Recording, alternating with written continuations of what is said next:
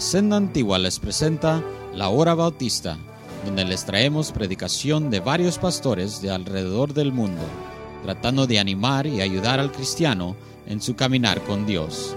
Esperemos que disfrute y reciba bendición aquí en la Senda Antigua. Y ahora, la palabra de Dios.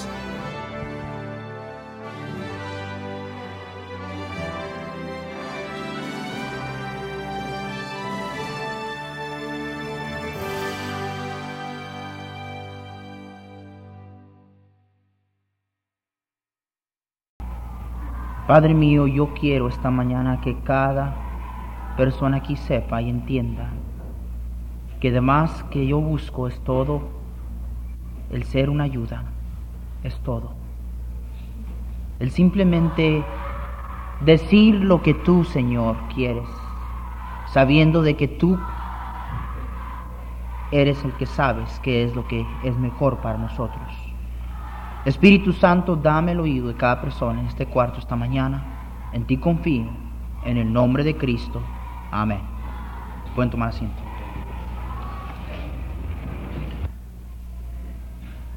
Hay tantos, ah, tantas bromas y tantos dichos en lo que concierne el papel del hombre en el hogar. Me recuerda de de una señora que se levantó una vez y su esposo se había levantado en una reunión y había proclamado de que él era el jefe en la casa y que él era el líder en la casa y que él mandaba en la casa. Y ella se, levantó y, dijo, bueno, este, no va a ser la primera vez que mi esposo ha mentido, ¿verdad?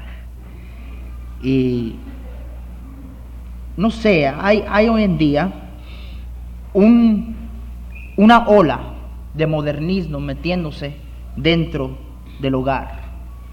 Hay una ola de modernismo metiéndose y destruyendo lo que es el núcleo del hogar. Y cuando hablo del hogar no estoy hablando simplemente del hogar cristiano, estoy hablando de todo hogar. Todo hogar hoy en día se encuentra en amenaza. Amenaza diabólica, modernista, que nos ha engañado y que, nos está costando muy caro.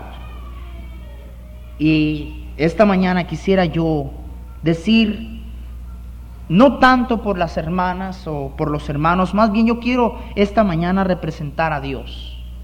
Yo no vengo a decir lo que, lo que, los hermanos quisieran que yo dijera, yo vengo a decir lo que Dios sé que Dios quiere que yo diga. Porque si el mundo se pierde, hermanos míos, y los hogares se desbaratan uno tras otro. Y si el diablo hace lo que le da la gana con, las familias de nuestro día, allá afuera en el mundo, bueno, esa es, es cosa de qué esperarse. Pero dentro del cristianismo debe de ser distinto. Dentro del cristianismo esperamos que no sea así. Y quiero decir en esta mañana de que cada mujer aquí, si usted me atiende, puede hoy hacer usted una decisión que va a cambiar muchas cosas en su vida y en su hogar. Dice la Biblia en el Proverbio 14, versículo 1, lo siguiente. La mujer sabia edifica su casa, mas la necia con sus manos la derriba. La mujer sabia edifica su casa, mas la necia con sus manos la derriba.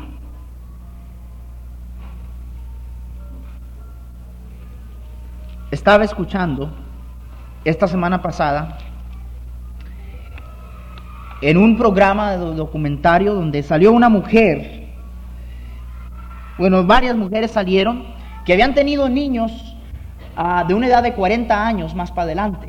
O sea, tenían 40 años y tuvieron nenes. Y la, la que estaba entrevistando las dijo, qué bueno es saber que una mujer puede buscar su carrera, y puede entrar al mundo profesional y durar 20 años en su profesión y aún todavía tener tiempo para hacer familia. Y yo pensé, qué concepto más torcido, qué engaño y qué mentira más grande. Hermanas, la mujer sabia escúcheme bien, la mujer sabia edifica su casa. La mujer sabia edifica su qué? Su casa. Pero en nuestro día las cosas han cambiado. Con la porquería de la liberación femenil y movimientos semejantes y tristemente hasta dentro de la iglesia encontramos estas influencias. Se han estado destruyendo hogares y las mujeres han estado derribando sus casas en vez de edificándolas. La mujer sabia edifica su casa. La mujer sabia, vuelvo a repetir, edifica su casa. Ahora, la mujer sabia es sabia en edificar su casa primeramente estando en su casa. Es, obvio eso. Quiero que vean conmigo un, un versículo en Génesis. Génesis capítulo 18, por favor.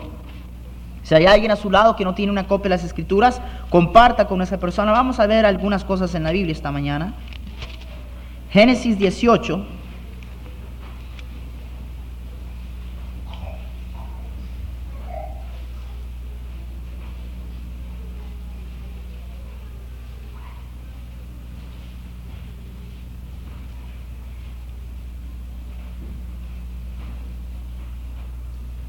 Versículo 8.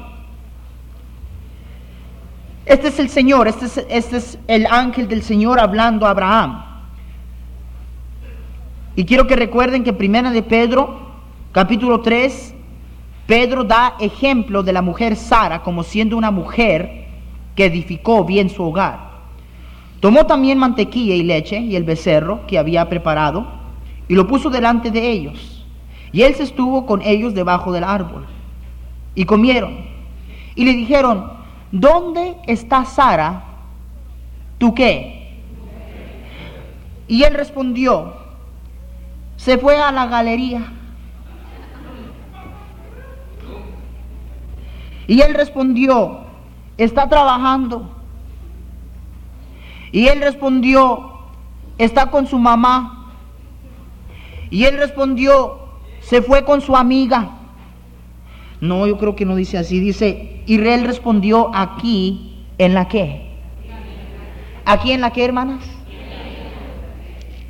No en la tienda como usted y yo pensamos, ¿verdad? ¿verdad? ¿Dónde está Sara, tu mujer? Se fue shopping.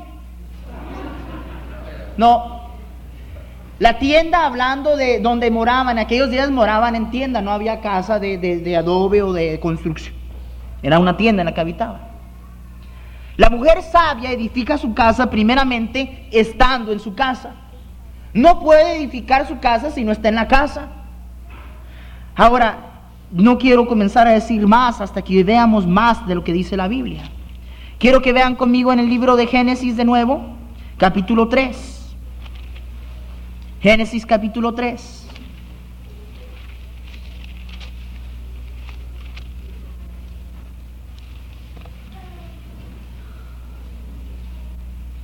Versículo 17.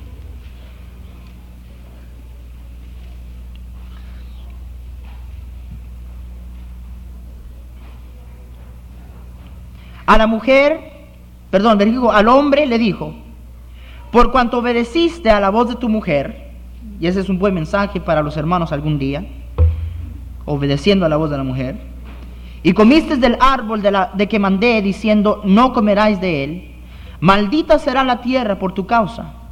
Con dolor comerás de ella todos los días de tu vida. Espinos y carros te producirá y comerás plantas del campo. Con el sudor, con el sudor de tu rostro comerás el pan hasta que vuelvas a la tierra.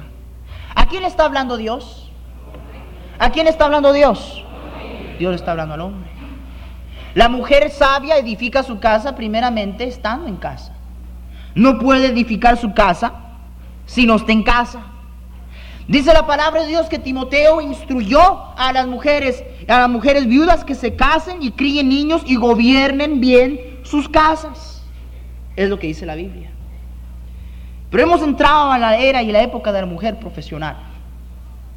Y nunca hemos visto el nivel más grande de divorcios e hijos delincuentes que en nuestros tiempos. Y yo quiero que usted me escuche porque estas no son mis ideas, estas no son mis, esto no es mi, concepto de la vida. Y yo me atrevo a decir que hay algunas hermanas en este cuarto esta noche que dirán que yo tengo una actitud machista, tengo una actitud un poco anticuada y que no sé lo que está pasando. Quiero decirle, no lo estoy hablando más que lo que la Biblia dice. Y la Biblia dice que la mujer sabia edifica su casa primeramente estando en casa. No puede edificar su casa si no está en casa. Hermanos míos y hermanas, quiero decirles lo siguiente. Qué triste es el no encontrar una madre en casa. Qué triste.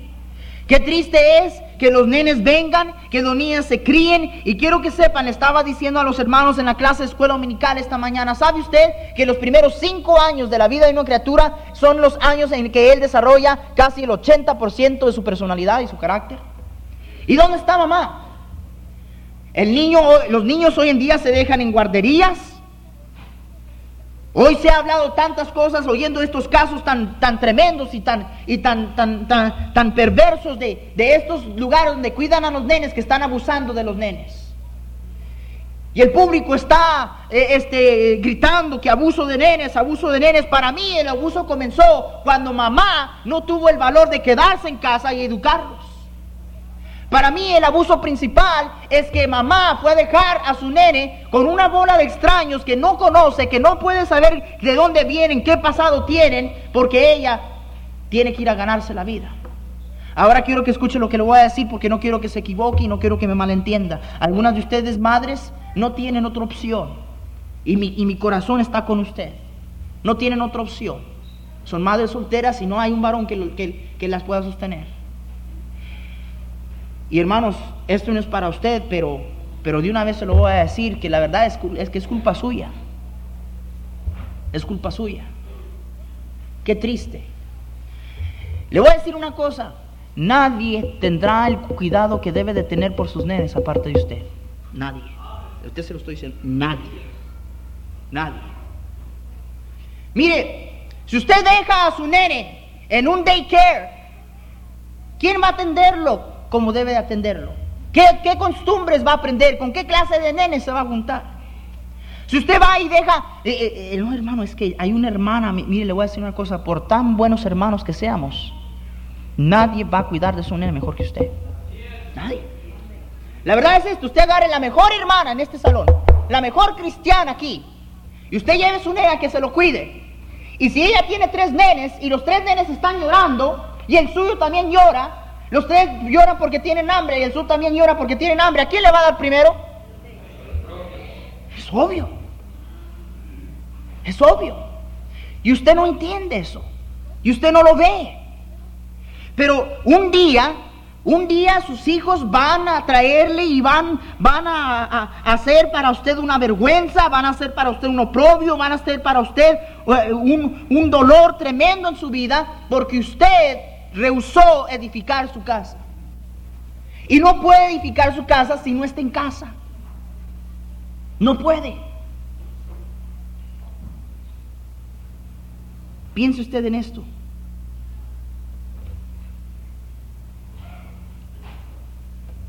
La mayoría de los casos, en los divorcios tan prevalentes en nuestro día, se encuentra una mujer trabajando.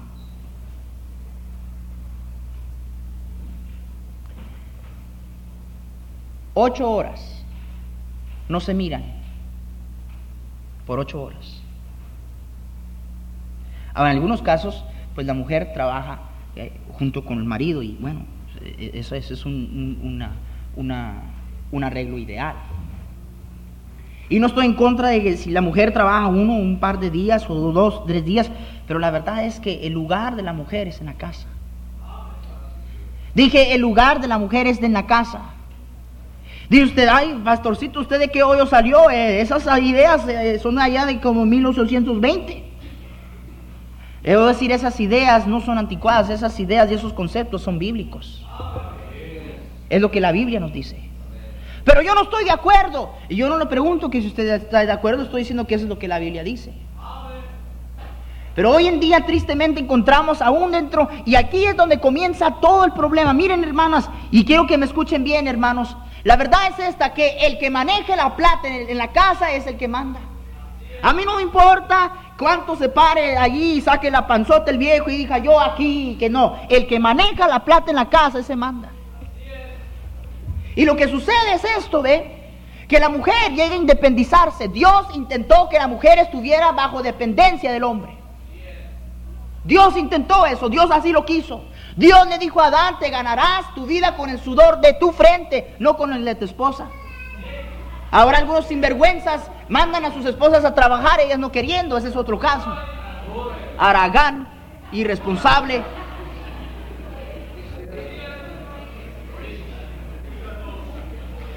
Pero mire, escuche bien lo que le voy a decir. No comete ese gran error. Porque mire, el que maneja la plata en la casa es la... Mire, le voy a decir una cosa. ¿Sabe por qué es que Dios intentó que la mujer dependiera del hombre? La mujer se pone a trabajar y ¿sabe una cosa? Ya no está dependiendo del hombre.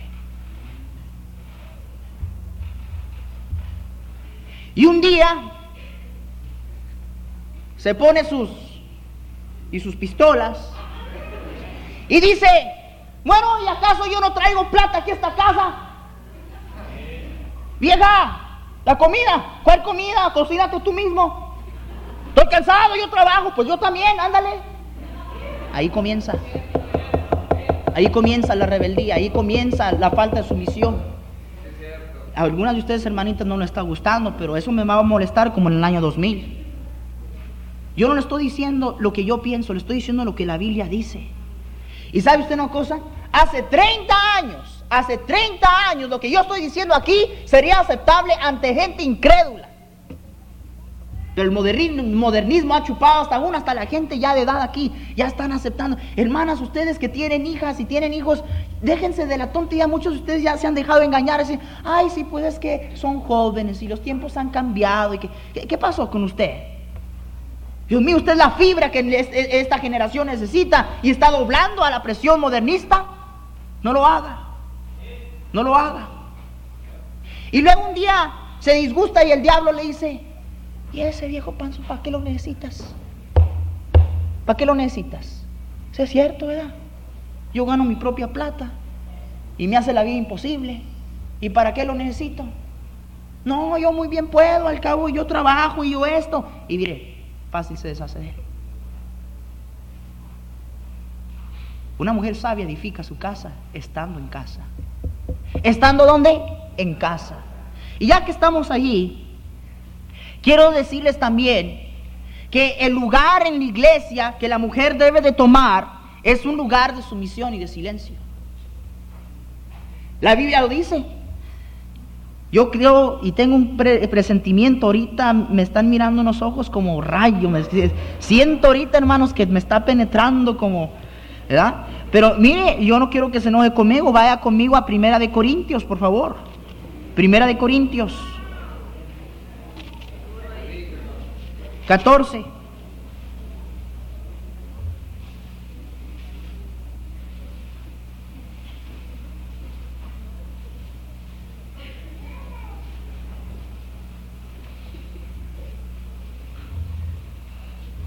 Primera de Corintios 14.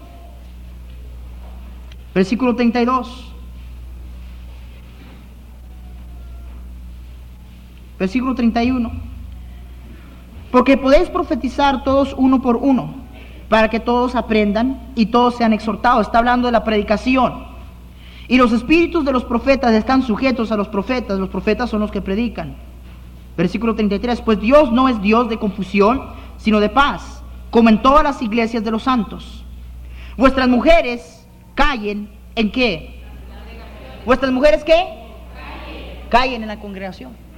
Ahora quiero que me escuche, eso no quiere decir que la mujer no puede hablar dentro del edificio de la iglesia en la reunión. Simplemente quiere decir, está hablando la profecía, está diciendo que una mujer no puede pararse y tomar la posición del pastorado. No puede. ¿No me cree? Vaya conmigo a 1 Timoteo capítulo 2. Yo le estoy hablando Biblia. 1 Timoteo capítulo 2. Primera Timoteo capítulo 2.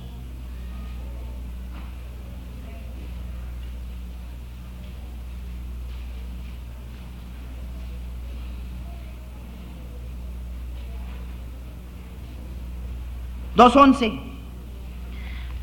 La mujer, 2.11, la mujer aprenda en qué? En silencio, con toda sujeción. Porque no permito a la mujer enseñar ni ejercer dominio sobre qué? El hombre, sino estar en qué? En silencio. Eso es Biblia. Ahora, quiero decirle a usted, y no quiero que se me enoje, pero quiero decirle que lo que es la verdad y que es lo que dice la palabra de Dios. En algunos grupos cristianos, incluyendo el carismatismo y el pentecostalismo, la mujer está fuera de lugar. Dije, la mujer está fuera de lugar. Que se levantan, que hablan, que profetizan, que predican, que hablan en lengua. La Biblia dice, la mujer calle en la congregación. Dice, a mí no me gusta eso. Yo no estoy diciendo porque le guste, es lo que dice la Biblia. Y este asunto de, que en las iglesias estuve visitando el otro día allí en, en, en, en, en Glendale y toqué una puerta, hablaba con un caballero allí y, no sé, me pareció un poco así raro y me dijo que era cristiano y le dije a qué iglesia usted va, pues yo voy a tal iglesia y ¿cómo se llama su pastor? Pues se llama la pastora la hermanita fulana tal y tal y tal. Le dije, mire, joven, yo tengo algo que enseñarle a usted. La Biblia dice aquí, la mujer aprende en silencio y Pablo dijo, no permito a la mujer ejercer dominio sobre el hombre. Dice usted, ah, pues es que era la costumbre de antes, es que Pablo era muy machista. Sí, Pablo era de esos hombres bien machistas y esas, eran las costumbres que tenían antes. No es nada de costumbre, Dios lo quiso así desde la creación. Ve el versículo 13. Porque Adán fue formado primeramente, después quién. No está hablando cultura allí, está hablando historia, está hablando la creación, está hablando como Dios lo quiso. La mujer sabia edifica su casa, estando en casa y no ejerciendo responsabilidades que le, pertenecen al hombre. Segundo, la mujer sabia confía en Dios. La mujer sabia confía en Dios. ¿Qué quiere decir usted con confiar en Dios? Bueno, si va conmigo a Primera de Pedro capítulo 3, vamos a ver algo allí. Primera de Pedro capítulo 3.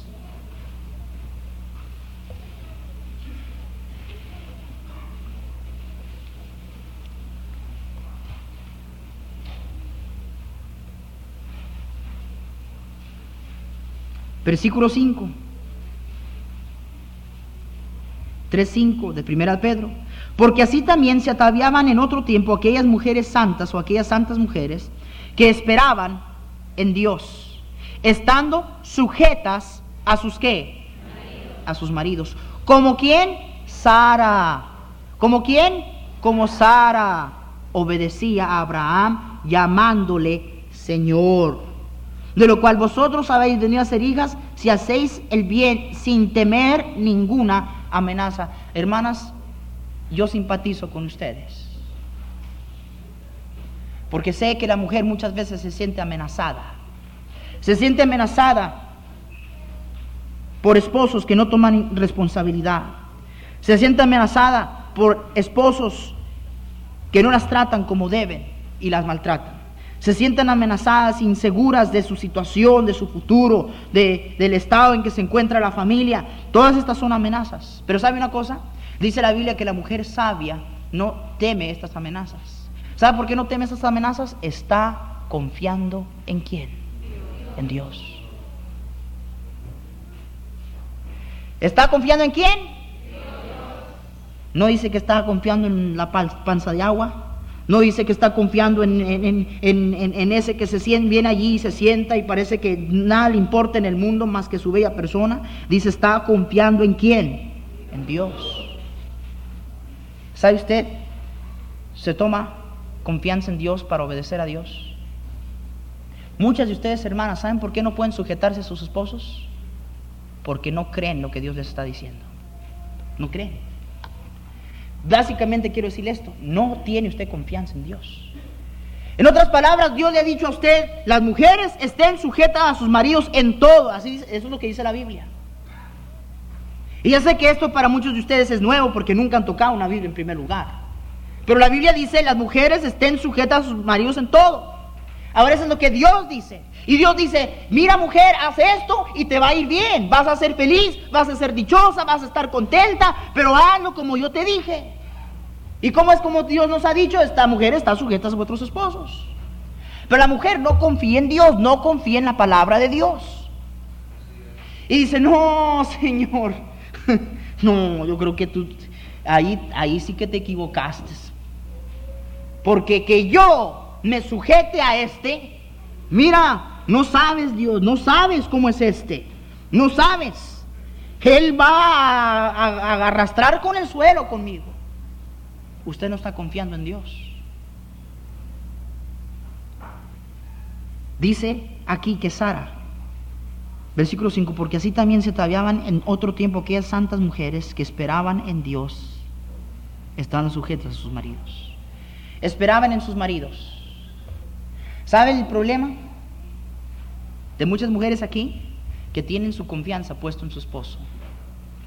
No ponga su confianza en su esposo. Es humano.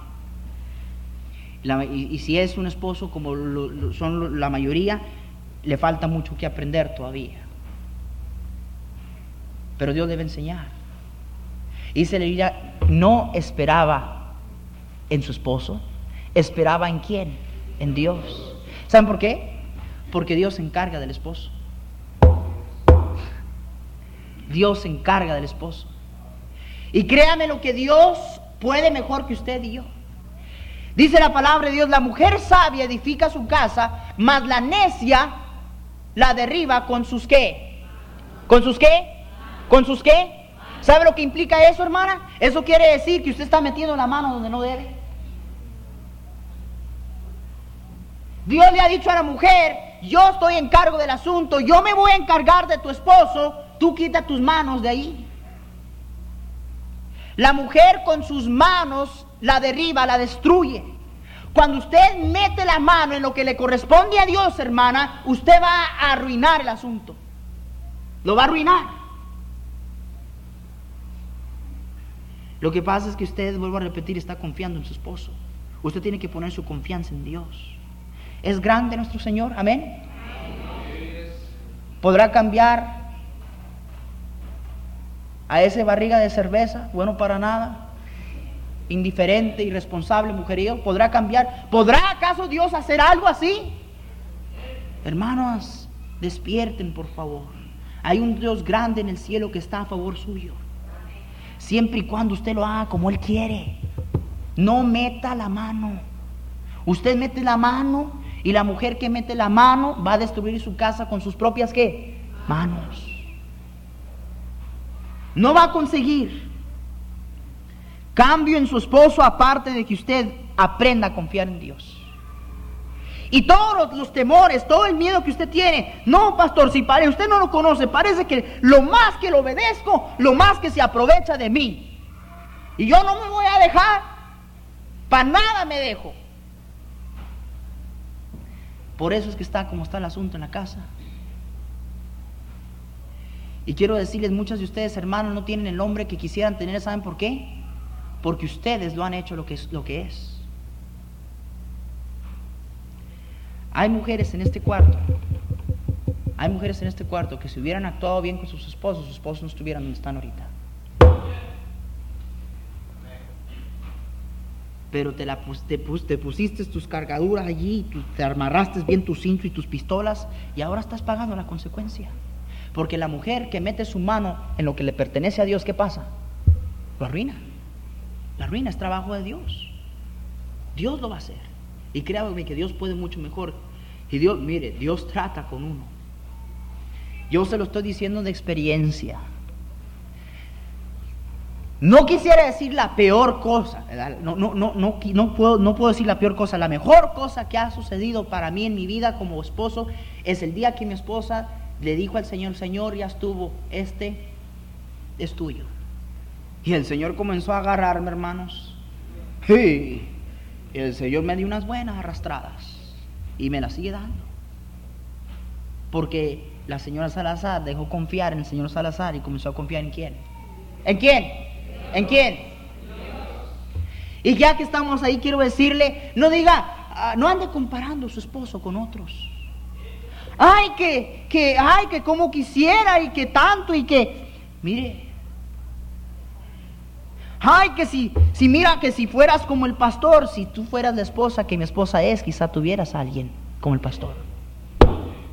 No, no te gustó, ¿verdad? ¿Eh? Miren, hermanas, la Biblia dice lo siguiente, que la mujer virtuosa es corona a su esposo, pero la contenciosa, la rencillosa, es como cárcoma en sus huesos. Hay un mensaje que tengo que se llama carcomido, coronado o carcomido. Pueden preguntarle al hermano, si ustedes son bastante valientes hermanas, pueden escuchar ese mensaje, les va a ayudar. Pero básicamente lo que ese versículo está diciendo es esto, que muchas mujeres tienen esposos pudridos, gusanos de esposos. ¿Sabe por qué? Porque usted no quiso coronarle, no quiso darle el lugar que Dios le dio a él. Y eso no es nada más que una seña de rebeldía, no es una seña más que falta de sumisión, no es seña más que de desconfianza, incredulidad en Dios, porque Dios es el que es el que puso el orden. No se enoje con uno, Dios puso el orden. ¿A usted no le gusta? Agárrese con Dios. La mujer sabia edifica su casa estando en casa. La mujer sabia confía en Dios sujetando a su esposo. La mujer sabia confía en Dios para que le cambie a su esposo. Me he puesto a pensar.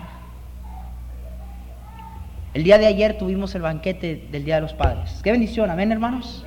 Pasamos un buen tiempo el día de ayer. Y hubo varios testimonios. Yo creo que posiblemente el que me conmovió más fue el de la hermana Mercedes Ávila. Una mujer que confió en Dios ¿El que no conoce a mi esposo, pastor? Bueno, yo conocí al hermano Gonzalo. Y quiero decirle, yo no lo digo, lo digo a vergüenza de él, lo digo a gloria de Dios. Esa mujer aguantaba. Esa mujer temía junto con todas sus nenas cuando el marido llegaba a casa. Esa mujer rara la vez que se la pasara, que llegara este hombre bien entrado, que no, no le daba sus golpes. Y sí, era difícil, a veces me llamaba y decía, pastor, ¿qué hago? Y le dije, hermana, confía en Dios, Dios va a obrar, Dios va a hacerlo. ¿Qué sucedería si se hubiera dado la hermana Mercedes Ávila? Hubiera una familia destruida en primer lugar ella estuviera tratando que, estar de, sostener a, cinco nenes. Y el hermano Gonzalo probablemente se hubiera hundido, probablemente estuviera muerto ya ahorita por tanto alcohol en su sistema. Pero un hogar restaurado y qué bendición el ver a los hermanos aquí sirviendo al Señor y ganando almas. Y ella ayer testificando, hoy hermanos, si supieran, nunca me traía flores y ahora me trae flores y, y llega y me besa y me dice cómo te quiero y cómo te amo. ¿Qué sucedería si una mujer no hubiera confiado en Dios? ¿Qué sucedería si una mujer no hubiera confiado en Dios? Y usted, pastor, es que usted no sabe, usted no puede entender. Bueno, hable con la hermana Mercedes, yo creo que ella sí puede entender. Y algunas de ustedes, hermanas, se están quejando porque su esposo no le ayuda a lavar los trastes. Y de la hermana aguantando golpes y moquetes allí, confiando en Dios, que Dios iba a cambiar a su esposo. Y usted quejándose que su esposo no le ayuda a lavar los pañales. Y una mujer, ¿qué es lo que usted quiere, hermana? ¿Qué es lo que usted está buscando? Y me dijo a la mujer, pues yo quisiera, mire, que mi esposo me, ayudara. ¿A qué? Pues a cocinar, a limpiar casa, a planchar. Y le dije, hermana, pues ¿para qué se casó entonces? Dios mío, si, si mire, si su esposo, si usted quiere que su esposo, yo no sé, su esposo se casó por algo, yo creo. Lo que quiero decirles, hermanas, es que la mujer que confía en Dios, esa será premiada. Vana es la hermosura, dice la palabra de Dios, pero la mujer que teme a Jehová, esa será alabada. ¿Sabe por qué? Porque confía en Dios. Y confiar en Dios no es nada menos, hermanas, que decir, Señor, tú dijiste que me debo de sujetar a mi esposo, tú dijiste que debo de callar, tú dijiste que debo de obedecerle. Y Señor, yo no sé, pero esta idea me parece muy loca y, y yo creo que este va a barrer conmigo y va a arrastrar conmigo y se va a aprovechar. Pero Señor, si tú dijiste que así se hace, yo voy a confiar en ti y así lo vamos a hacer. Esa es la mujer que confía en Dios. Y usted es una mujer que confía en Dios y muy pronto va a tener un hombre que ama al Señor y la ama como debe de ser. La mujer sabia confía en Dios para cambiar a su esposo. Esa es la razón por la cual muchas de ustedes, hermanas, no tienen a sus esposos que son incrédulos aquí. Porque usted ha querido meter su cuchara y ha metido su mano en el asunto y ha causado nada más que pura destrucción. ¿Es cierto? Y viene. ¿Y a dónde vas? Voy a la iglesia. ¿No vas? No voy. Sí voy. Que, no vas, te digo. ¡Ja! Ve, ¿Quieres verme? Pues que se voy. muy. Amén. Cristo primero. Pero se va de la casa y no le, no le deja comida al pobre Señor. No lo atiende como debe. Viene y le habla de Cristo y que la palabra de Dios y mira que el pastor dijo y que tanto y que lo demás y gritándole. Cuando dice la Biblia que la mujer debe de respetar a su esposo. ¿Y sabe lo que el marido dice?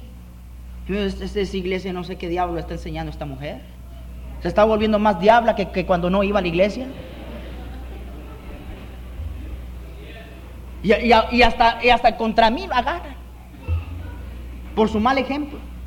Y usted viene aquí muy mártir y muy, muy chillón y muy allí inocente. Ay, pastor, mi esposo, y que tanto y que lo demás.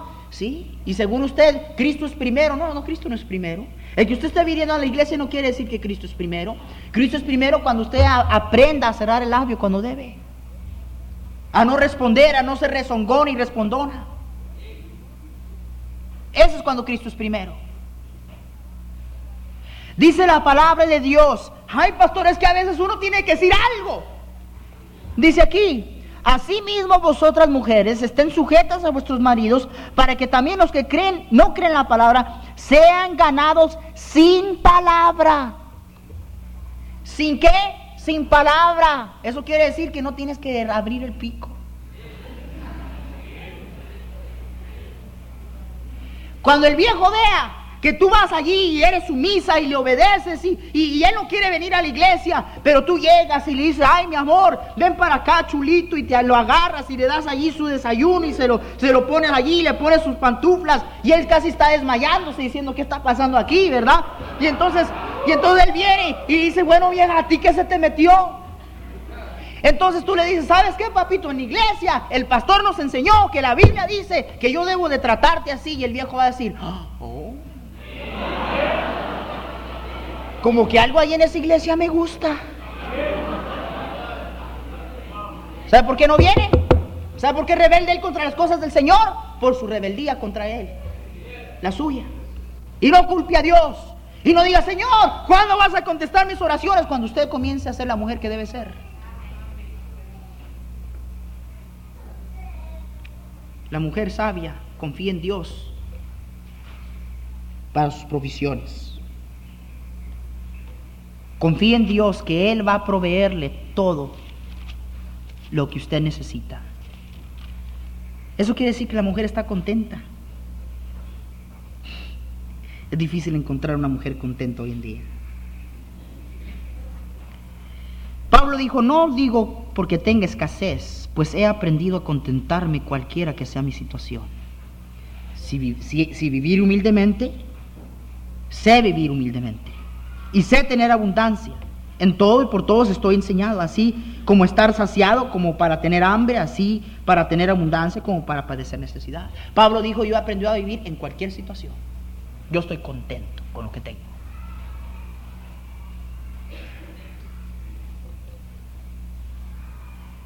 no se enoje conmigo.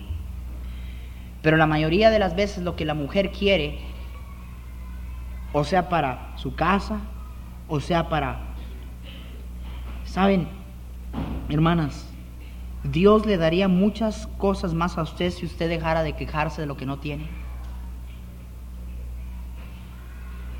Si usted nomás se contentara con lo que tiene, Dios le daría mucho más.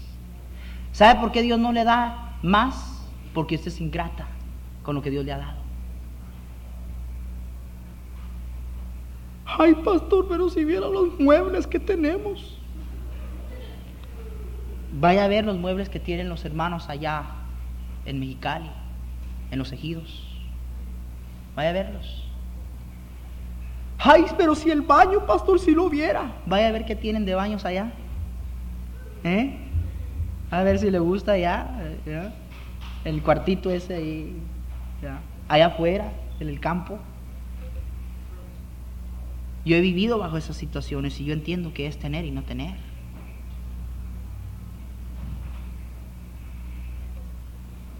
Con un baldecito así de agua me bañaba, así. No había más. Pregúntele a la señora Salazar. No había más. Con un vaso de agua se enjabonaba y otro vasito de agua para. Y ahí lo demás, pues le salía ronchas a uno por todo lado porque el jabón se le quedaba pegado. Que viera la regadera que tenemos, pastor.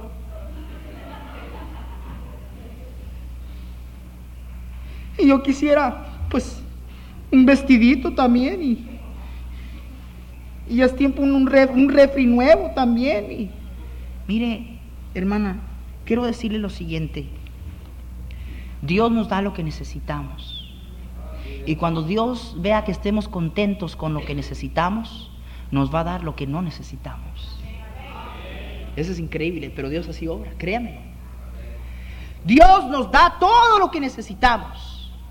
Cuando usted y yo aprendamos a estar contentos con eso, amén, gloria a Dios, mira, qué bendición, huevitos y frijoles, y mira, ay, gloria a Dios, y ay, qué bonito vestido que hace me regalaste hace dos años, viejo, y que, ¿verdad?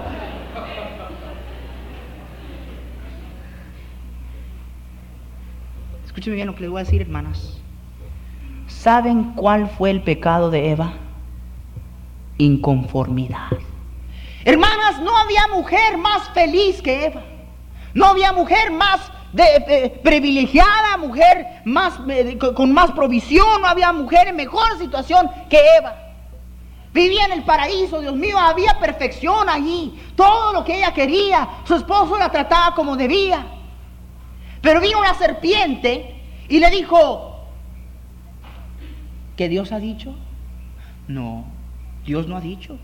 La verdad es que Dios sabe que el día que tú comas de este árbol, vas a ser como Dios, sabiendo el bien y el mal. ¿Sabe cuál es su pecado? Quiso algo que no tenía. Todo lo tenía. Comunión perfecta con Dios. Pero quiso algo que no tenía. Quería ser como Dios. No estaba conforme con la situación en el jardín de Edén. La mujer sabia confía en Dios.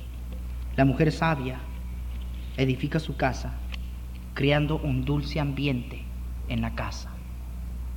Creando un dulce ambiente en la casa. Vaya conmigo a Proverbios 21.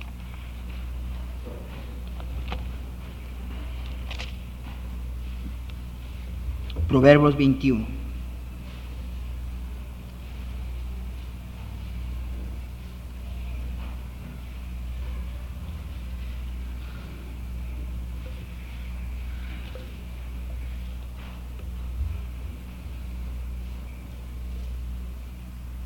Versículo 9. Mejor es vivir en un rincón del terrado que con mujer rencillosa en casa que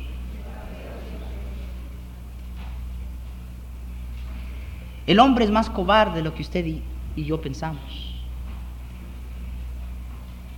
Y puede ser de seis pies y siete pulgadas y tener unos músculos de este tamaño, pero ningún hombre aguanta a una mujer rencillosa.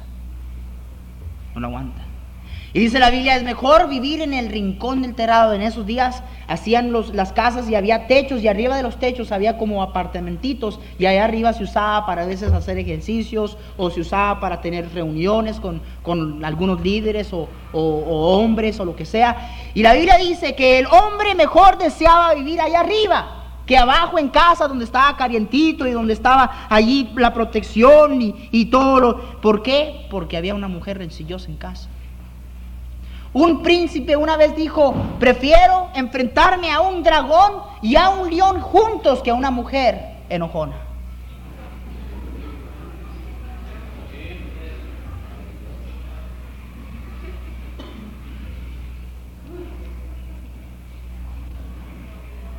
No sé por qué mi esposo no quiere estar conmigo y se va con los amigos a jugar fútbol y se va y no quiere estar en casa. Y, es buena pregunta. Buena pregunta.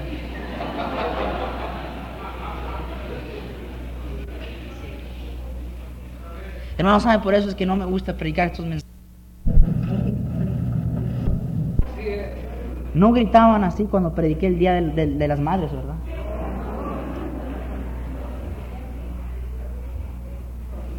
Pero sabe, hermana, yo creo que su esposo quisiera estar en casa si hay algo por cual él quiera estar en casa.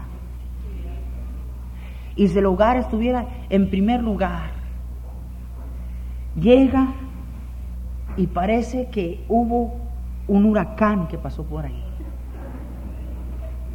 ¿Qué ha hecho usted todo el día? Sabrá qué ha hecho usted. Está muy ocupada en el teléfono, hablando con la otra hermana de siete lenguas, lo que no debe. Se ha ido a visitar a la vecina, a la comadre, se ha ido shopping, esto, y llega a casa, el, viejo quiere venir y buscar una... Y mire, la casa tirada por todos lados. Hermanos, yo he entrado a algunas casas y con su, permiso, hermanas, nomás al, abrir la puerta hay un olor desagradable, ni yo quiero entrar. Es bueno que somos pobres, hermanas, pero yo he entrado a casas muy pobres, muy pobres, con pisos de tierra, pero limpias, limpias, hermanitas muy humildes, pero todo en su lugar. ¿Por qué mi esposo no quiere venir a pasar tiempo conmigo? Ningún hombre quiere estar en casa con una mujer que todo lo que hace, desde que llega a la casa, parece matralladora. Y, no, Y todo el día en el trabajo, él lo maltrataron, el, el, patrón le gritó y esto y lo demás, y llega a encontrar paz y la mujer ahí, con wiri wiri. ¿Sabe una cosa? Un dulce ambiente en el hogar va a desear que el marido esté. Hermanos, Dios es mi testigo. Pregúntenle a mi esposa. Yo prefiero estar en mi casa que en cualquier otro lugar. ella me, honey, vamos, aquí, casa, mi casa. Estoy yo contento, estoy en mi casa. Ay, yo quisiera así igual de mi esposo, comienza a portarse bien. La verdad es que hay algunas hermanas que tienen que entender que si van a si van a querer a sus esposos en casa y si van a querer a un hombre en casa, va a tener que dejarlo ser hombre. Va a tener que dejarlo ser hombre. Va a tener que callarse cada vez que usted quiera meter la cuchara y opinar. ¿Sabe usted una cosa? La mujer siempre quiere hacer lo que le da la gana. ¿Cómo le da la gana? Y hay ciertas hermanas que insisten, insisten, insisten hasta que, hasta que quiebran al hombre, lo quiebran. Y el hombre dice, ya estuvo, aquí no puedo ser hombre, voy a ir allá a ver dónde puedo ser hombre. Y créamelo, hay mujeres allá afuera que la hagan sentir como hombre. Con mucho respeto se lo digo, pero escúcheme bien lo que le estoy diciendo, yo sé lo que le estoy diciendo. Si hay una cosa que al hombre lo humilla, es que no se le permite ser hombre en la casa. Y parecen ser cosas tan pequeñas, pero hermanos, eh, hermanas, estas cosas son las cosas que le molestan al hombre. ¿Verdad? Mi vida, este, vamos a, ahorita, sí, ahorita vamos a, vamos. No, pues que, pero ¿qué no ves? vieja, ándale, sí, ya, ya se volvió gusano, ya, ya, es que el hombre tiene hasta cierto punto resistencia a pelear y después ya no pelea. hace una de dos cosas, o se vuelve gusano o se va a otro lado donde lo permitan ser hombre. Y raro el hombre que se vuelva gusano. Si los hay. Los que obedecen la voz de sus esposas, como dice Génesis. Si los hay. Pero la mayoría de ellos simplemente no lo aguantan y se van. Mejor es habitar en un rincón de un terrado que con una mujer rencillosa, peleonera, contenciosa. Déjelo, déjelo. Si, si él dice que así nos... Mire, déjelo. Si él dice que esto es blanco y, es negro, déjelo, déjelo. Un día se va a desengañar. Usted cállese, usted déjelo allí. Dios va a tratar con él. Pero no, hermanas, que no pueden, no pueden quedarse callados. Les encanta el pleito. Les encanta. Y por cosas tontas, tontas, de niñeces, ¿verdad? El niño es él, ¿verdad? Pero usted le ayuda con pelear por, por, por tonteras y por niñeces. Es increíble. Estaba leyendo un libro un día y sabe usted que le decía ese libro qué es lo que causaba, qué es el problema que causaba más divorcios y separaciones que ninguno otros. ¿Dónde comenzaba el asunto? Es increíble, yo me comencé a reír, yo no, yo no lo quise creer. No quise creerlo. Los pleitos comenzaban sobre si uno, si, eh, sobre si uno le prensaba a la pasta de los dientes al final o en medio. Si el papel del excusado se desarrollaba por arriba o por abajo. Eso nos causa risa, pero saben, este eh, estas fueron estadísticas que se tomaron. Ahora, esas, cositas tontas se vuelven en problemotas grandototes, ya después de que hay insultos y peleas y gritos y, y todo lo demás. Pero ahí comienzan con esas cosas tontas. Y el hombre, si es cierto, hermanas, el hombre es necio a veces y es terco. Pero déjelo, déjelo, no, no se ponga a pelear con él. Y quiero decirle lo siguiente.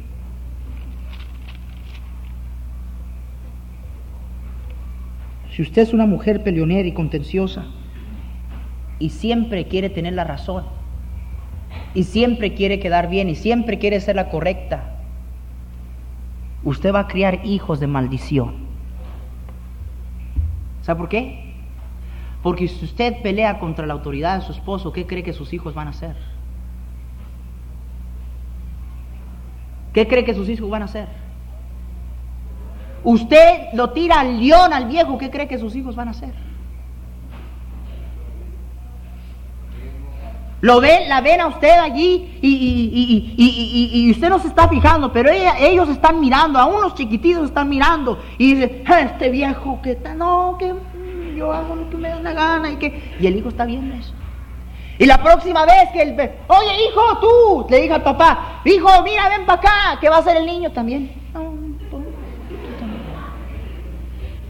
¿Y saben quién es la que termina chillando más que ninguna cosa y, en dolor y en angustia y sufriendo? Eres tú, pero por tu culpa. No hay cosa más baja que una mujer ponga a sus hijos en contra de su papá. Y hay cantidad de mujeres que lo han hecho en este cuarto. Y lo sabe usted.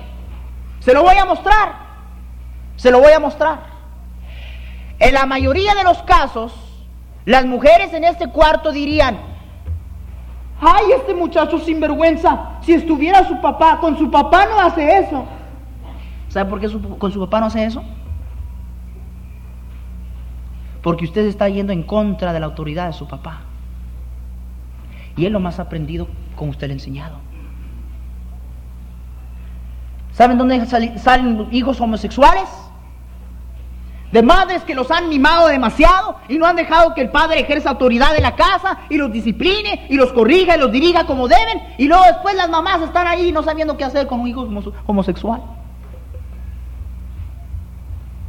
Escúcheme bien, yo sé lo que le estoy diciendo. ¿No me creen? Vaya conmigo a Proverbios 19. Versículo 13. Proverbios 19. Es el último versículo que les voy a enseñar. Dicen las hermanas, ay, gracias a Dios, hermano. Versículo 13. Dolor es para su padre el hijo que.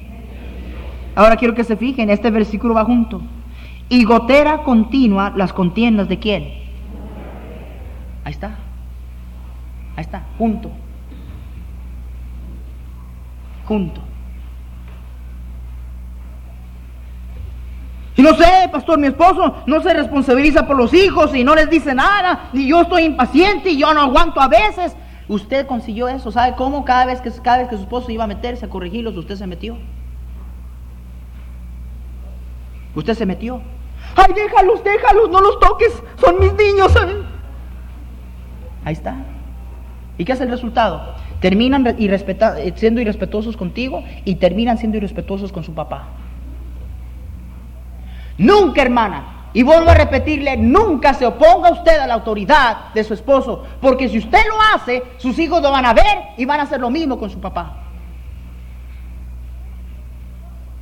Usted maldice a su esposo, usted lo critica, usted lo tira al león y usted le dice, eh, ese viejo está loco, voy a hacer lo que me da mi gana y a mí nadie me manda. ¿Qué cree que va a hacer sus hijos, su, su hijo? ¿Qué cree que va a hacer su hija?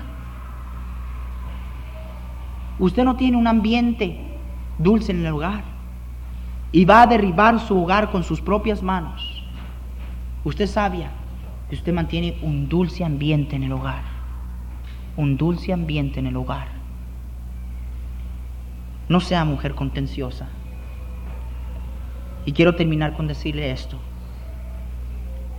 Todo lo que yo lo he dicho esta mañana, a algunas hermanas se les hace difícil. Muchas mujeres que nos visitan y algunos hombres que nos visitan esta mañana están pensando lo siguiente, que es imposible vivir así. ¿Sabe por qué? Usted tiene toda la razón, es imposible vivir así. Sin Dios, sin Dios es imposible vivir así.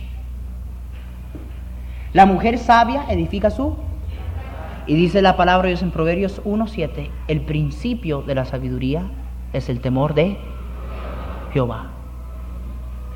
Lo que pasa es que muchas mujeres aquí dicen, ay sí, pastor, yo quisiera un esposo que me ame, y yo quisiera un esposo que me trate bien, y yo quisiera esto, y yo quisiera ser feliz y contenta y dichosa, pero no quiere a Dios en su vida. Eso es, es lo raro.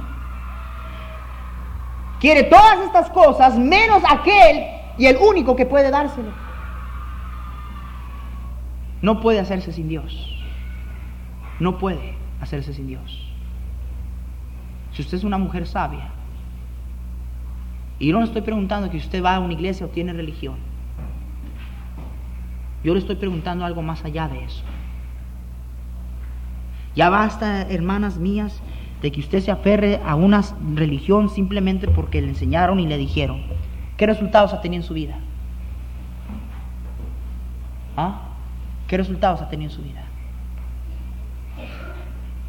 Estaba diciéndole a la clase de escuela dominical esta mañana, qué triste que es que los padres se aferran a una tonta religión, se aferran a una tonta religión, y vaya, pregunte allá en las cárceles a la mayoría de los jóvenes, adolescentes, delincuentes allá, que qué religión tienen y le van a decir que es la misma religión a la cual han sido fieles sus padres.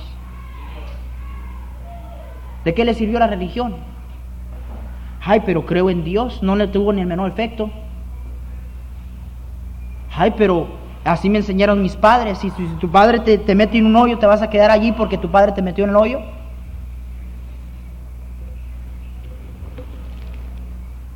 La mujer sabia hace caso a este libro.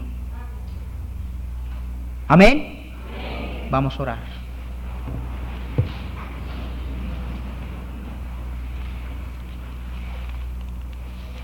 ¿Cuántos aquí?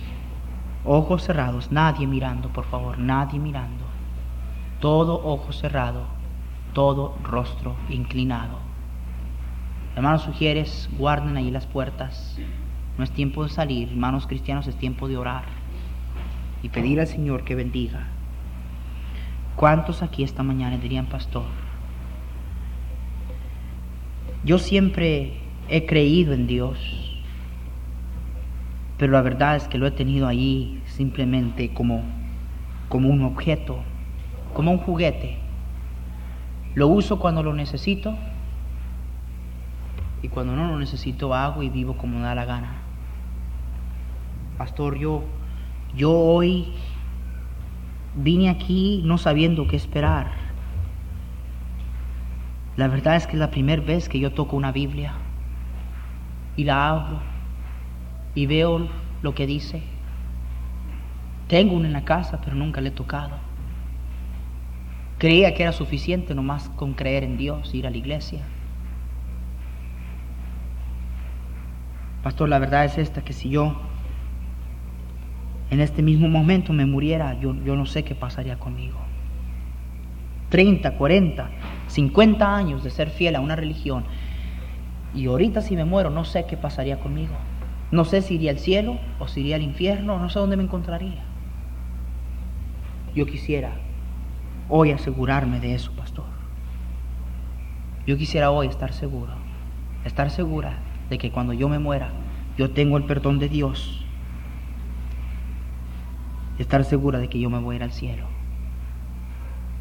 Todo lo que usted ha dicho me ha tocado, pero la verdad es que se me hace difícil. Pero ahora veo que la razón por la cual se me hace difícil porque Dios no está en mi vida.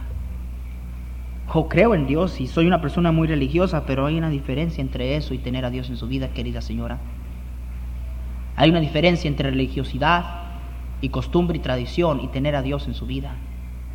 Hay una gran diferencia. Y usted ya se ha fijado, nomás que no lo quiere ver bien, no lo quiere admitir. ¿Cuántos aquí esta mañana dirán, pastor, si yo me muero ahorita, no sé qué pasaría conmigo? Estoy cansado de la vida que he vivido. Ah, he sufrido demasiado por hacer las cosas a mi manera. Yo quiero hoy entregarle mi vida a Cristo. Yo quiero hoy darle la vida que yo tengo, lo que me resta de ella. Yo quiero dársela a Dios, quiero ponerla en sus manos. Y yo quiero hoy saber que cuando yo me muera, Dios me va a recibir en gloria y que mis pecados son perdonados. Ore por mí, pastor.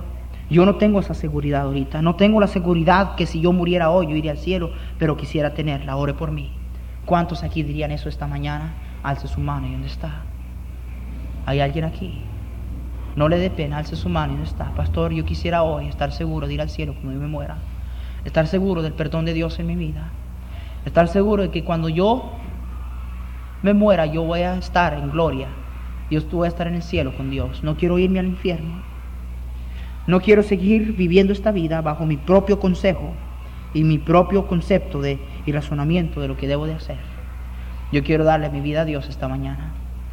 Yo quiero hoy irme aquí seguro, 100%, 100% segura, que cuando yo me muera, yo voy a ir al cielo. Ore por mí. ¿Cuántos dirían eso aquí? Hace su mano. ¿Cuántos aquí dirían eso? Pastor, yo no tengo esa seguridad. Yo quiero invitarle esta mañana, señora, caballero, yo quiero invitarle esta mañana a que usted venga y conozca el perdón de Dios. Digo el verdadero perdón de Dios. El perdón de Dios, cual puede darle a usted la seguridad de que cuando usted muera, usted se va a encontrar en la gloria, en el cielo. El pastor, eso nadie lo puede saber. La Biblia dice que sí podemos saber. dice, ¿cómo es eso, pastor? Quisiéramos decirle, quisiéramos enseñarle cómo es. Denos la oportunidad. Hay alguien aquí esta mañana que diría, pastor, yo quisiera saber cómo yo puedo estar seguro de ir al cielo cuando yo me muera. Alce su mano ahí. Dios le bendiga, veo su mano ahí. ¿Quién más esta mañana? ¿Quién más? Veo su mano ahí, Dios le bendiga. ¿Quién más? ¿Quién más? ¿Quién más esta mañana? Alce su mano, no le dé pena. No le dé pena. Señora, señorita, caballero, ¿quién más? ¿Quién más esta mañana? Alce su mano, ¿dónde está? Nos ponemos todos de pie, por favor todos puestos de pie, mientras el coro canta, aquellos de ustedes que alzaron la mano, yo voy a pedir que pase aquí adelante. Y alguien aquí va a tomar la Biblia. Es todo lo que van a hacer es que van a tomar la Biblia y le van a enseñar a usted por medio de la Biblia, por medio de la Biblia, cómo usted puede irse hoy de aquí seguro, segura de que cuando usted muera, usted va a ir al cielo. Dios le bendiga, jovencito. Alguien habla aquí con este joven. Necesitamos un ganador de armas aquí. Mientras el coro canta, Pase delante. Si usted hoy quisiera estar seguro, segura del perdón de pecado, seguro de que cuando usted muera, usted se va a ir al cielo, venga, salga de su banca y alguien aquí quiere explicarle, quiere agarrar la Biblia. Una señora, una señorita, un caballero va a agarrar la Biblia y le va a enseñar a usted cómo hoy usted puede estar segura de ir al cielo. Dios le bendiga, jovencitas. ¿Quién más esta mañana? Dios le bendiga, jovencitas. ¿Quién más? Pase adelante. Pase adelante. ¿Quién más esta mañana? No le dé pena. ¿Quién más? ¿Quién más esta mañana? Salga de su banca. Hermanos ganadores de almas, los que trajeron visitantes, animen a la gente que trajeron. ¿Hay alguien más aquí esta mañana? Pase adelante. ¿Quién más? ¿Quién más esta mañana?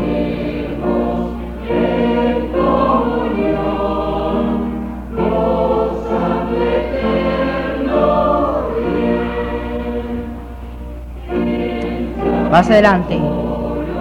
Pase adelante. Dios le bendiga, señora. Dios le bendiga, señora. Dios le bendiga, jovencita. ¿Quién más? ¿Quién más? ¿Quién más? Señora, no le basta. ¿No se le hace ya bastante sufrimiento?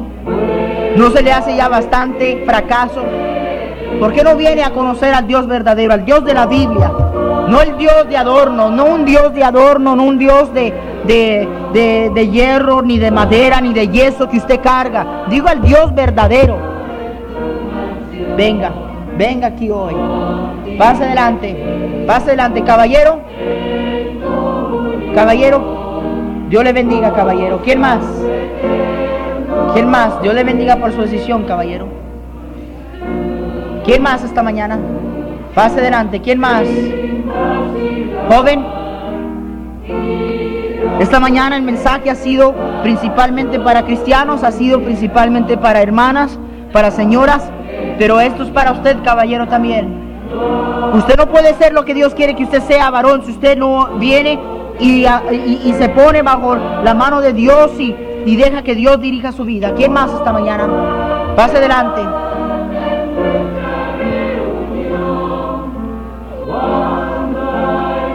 Dígame, caballero, si usted muriera hoy, ¿a dónde usted iría?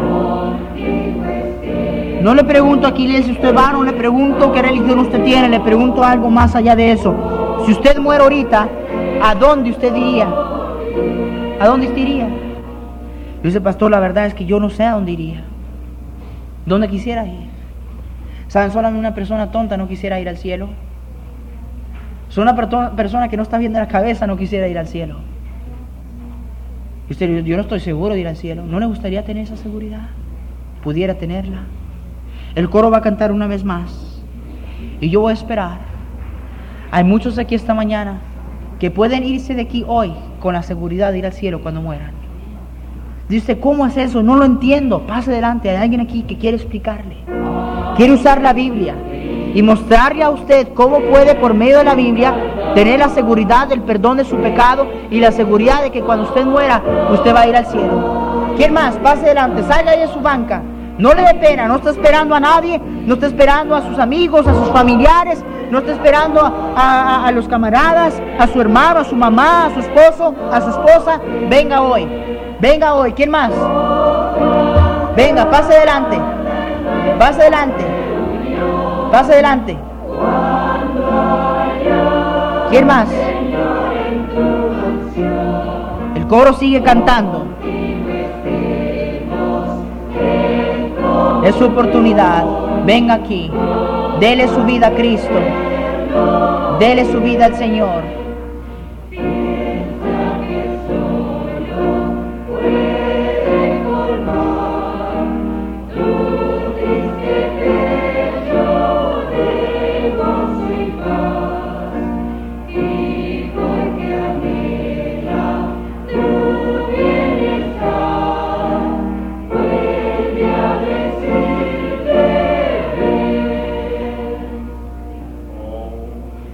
Ahora escuchen, y quiero nomás dar una última oportunidad, pero quiero decirle a usted esta mañana, quizás se ha disgustado con algunas cosas que yo he dicho, pero créame lo que no lo dije con el fin que se disgustara. Y si usted cree Si usted cree que estamos equivocados y que usted está en lo correcto, yo quisiera que usted viniera y, y nos enseñara, pero venga con su Biblia en mano, por favor. No venga a decirme a mí, pues es que esto y tanto porque, a mí me dijeron, porque a mí me enseñaron o porque el cura dijo. Yo creo que es tiempo que usted comience a saber lo que usted cree y por qué lo cree, no nomás porque alguien se lo dijo. La verdad es que, que personas en este cuarto nunca habían abierto una Biblia como lo abrieron hoy. Nunca. Y usted está aferrada a que usted sea una buena cristiana. Usted está conforme y usted dice que, que usted ya cumplió porque dice que usted cree en Dios. Dice la Biblia que los demonios también creen. ¿Y qué? ¿Qué de eso? ¿Qué gran favor le hace usted a Dios que usted cree en Él? Dios no quiere sus favores, Dios quiere su vida entera. No nomás el día domingo en la mañana y el resto de la semana vivir como le da la gana. El cristianismo es una persona dándole su vida a Cristo y viviendo como cristiano 24 horas al día, no nomás un día de la semana o cuando está en el confesorio. Más adelante, déle su vida a Cristo. Él puede darle perdón, Él puede darle una vida nueva, Él puede arreglar lo que usted ha descompuesto, pero tiene que darle su vida a Él. Su vida toda es compuesta así como está, a pesar de que tanta religión que usted tiene, de que haya servido. Venga a conocer a Jesucristo, al verdadero Dios. Digo a Él, al que murió en la cruz por sus pecados. No a de quien le han contado, sino quien murió en la cruz por sus pecados. El coro va a cantar una última vez. Y yo voy a dar una última oportunidad. Pase aquí adelante. Pase aquí adelante. No importa que lo que piense nadie, importa lo que piense Dios. Venga. Venga. Salga de su asiento, salga de ahí y pase aquí adelante. ¿Quién más? ¿Quién más esta mañana? ¿Quién más esta mañana? Venga aquí. Venga aquí. ¿Quién más esta mañana?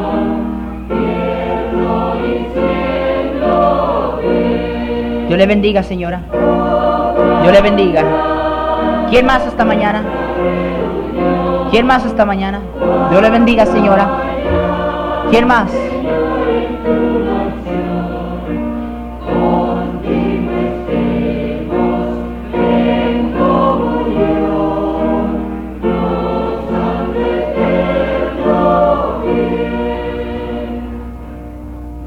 Si usted ya ha aceptado a Cristo, pero todavía no se ha bautizado, pase aquí adelante. Dele su nombre al hermano Milton Ramírez y hoy usted puede bautizarse, hoy usted puede obedecer a su Señor, siguiendo los pasos, siguiendo en paso de obediencia a Él en el bautismo.